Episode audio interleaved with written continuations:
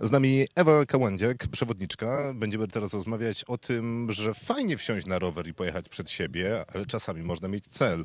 I gdybyśmy już jechali, to Pani Ewo, dokąd tutaj w okolicy Twardogóry warto by było się wybrać?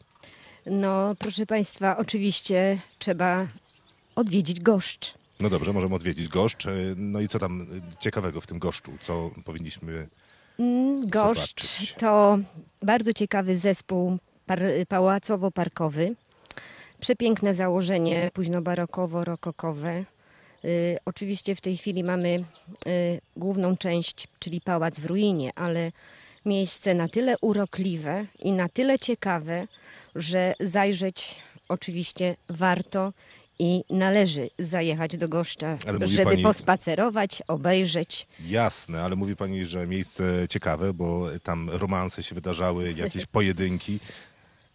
Y, Zespół mm, parkowo-pałacowy oczywiście jest to mm, historia o rodziny Reichenbachów, która w roku 1727 zajęła te tereny i tutaj mm, zbudowała swój pałac, który my dzisiaj właśnie nazywamy Pałacem Reichenbachów. Mhm. A Czemu on taki wyjątkowy?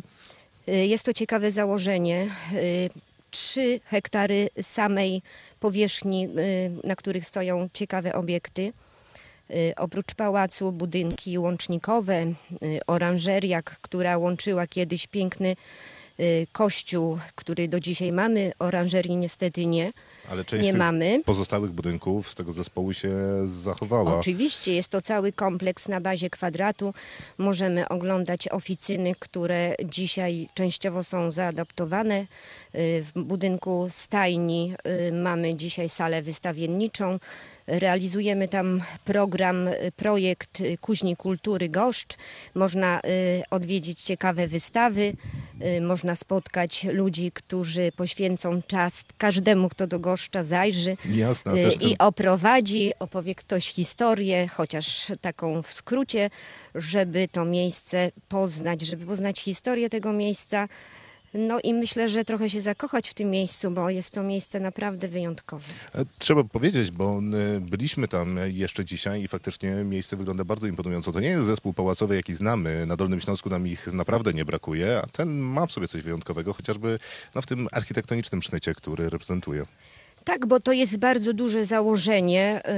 Yy, tak jak wspominałam, 3 hektary samych zabudowań, yy, dookoła 20 hektarów parku. Parku niegdyś barokowego. Dzisiaj niestety już ten mm, park nie przypomina y, takiego założenia, gdyż jakieś 30 lat temu jeszcze Goszcz miał taką smutną historię, że y, ten park został zniszczony przez trąbę powietrzną, ale y, dzisiaj ten park ma nowe oblicze jest to miejsce ciekawe. Mamy tutaj stawy, mamy ścieżki, oczywiście no, rowerowe i też możemy pospacerować.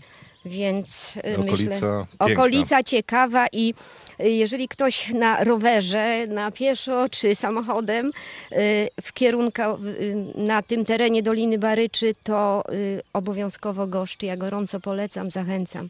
Bardzo dziękujemy i zapraszamy no nie tylko do Goszcza, ale i do Chełstowa, do Twardogóry. Cała okolica naprawdę imponująca, nie tylko architektonicznie, ale i przyrodniczo. Dziękuję.